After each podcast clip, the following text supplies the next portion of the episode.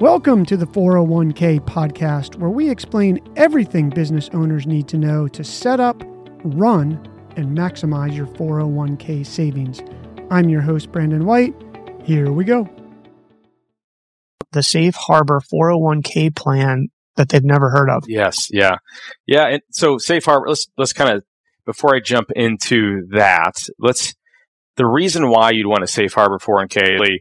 It's proved IRS matching investing schedules basically that allow the er and the trustee of the plan to bypass the annual testing requirements. So, and I call these like the fairness testing. So making sure that the owner and the highly compensated employees that we talked about before aren't putting more than the employees. Uh, it's the fairness, the fairness rules. So the goal here is to allow the owners to max out, you know, get that $20,500 that we all know and love into their 401k as an employee of their own company. So that's why you would, that's one of the reasons why you'd want to do a safe harbor 401k.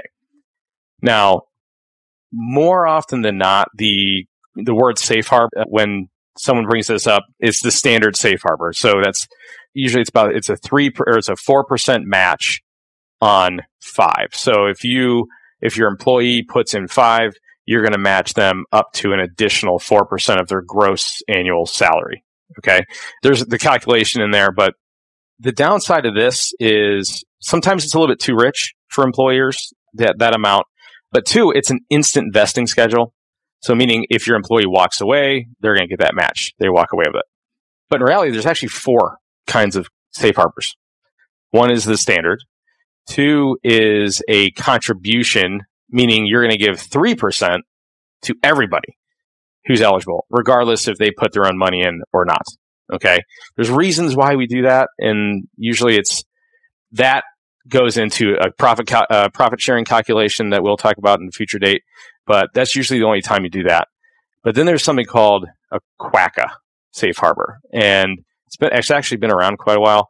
We use this nine times out of 10 for small business owners. QACA stands for Qualified Automatic Contribution Arrangement. And we use this more often than not because one, it's a lower match, three and a half percent on six. Okay. So it's a three and a half percent on a six percent gross annual contribution from the employee, but it also has a two year vesting schedule. So a lot of times these employers say, I don't want to use the safe harbor because I want to incentivize my employees to stay longer. The vest is just going to say, you know, that, that has nothing, that doesn't help at all and then it's got a little bit lower calculation. So they have to put in the six instead of the five in order to max that out. In addition, you get an extra $500 tax credit for using the QACA versus the state. And the reason is in 2019, the IRS passed, or they 500 additional on top of what you're getting as $500, Matt? Uh, which I have that uh, topic I want to talk about too in the future about okay. credits and tax deductions you get in a 401k plan. But so an additional 500 for the first three years because it's an opt out plan instead of an opt in plan.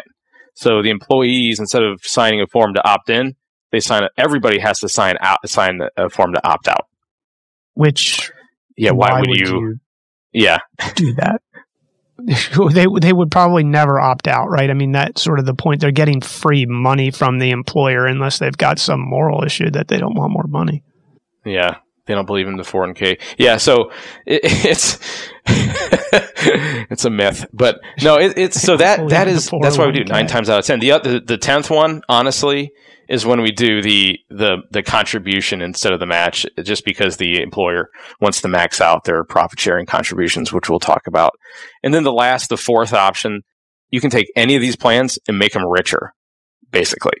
So all these are minimum minimum requirements on these safe harbors. So the quack and a half or the four percent or the three percent contribute. You can make them richer. You can put more. You can give them more if you wanted to. And that's basically just someone who's looking for deductions, more and more tax deductions.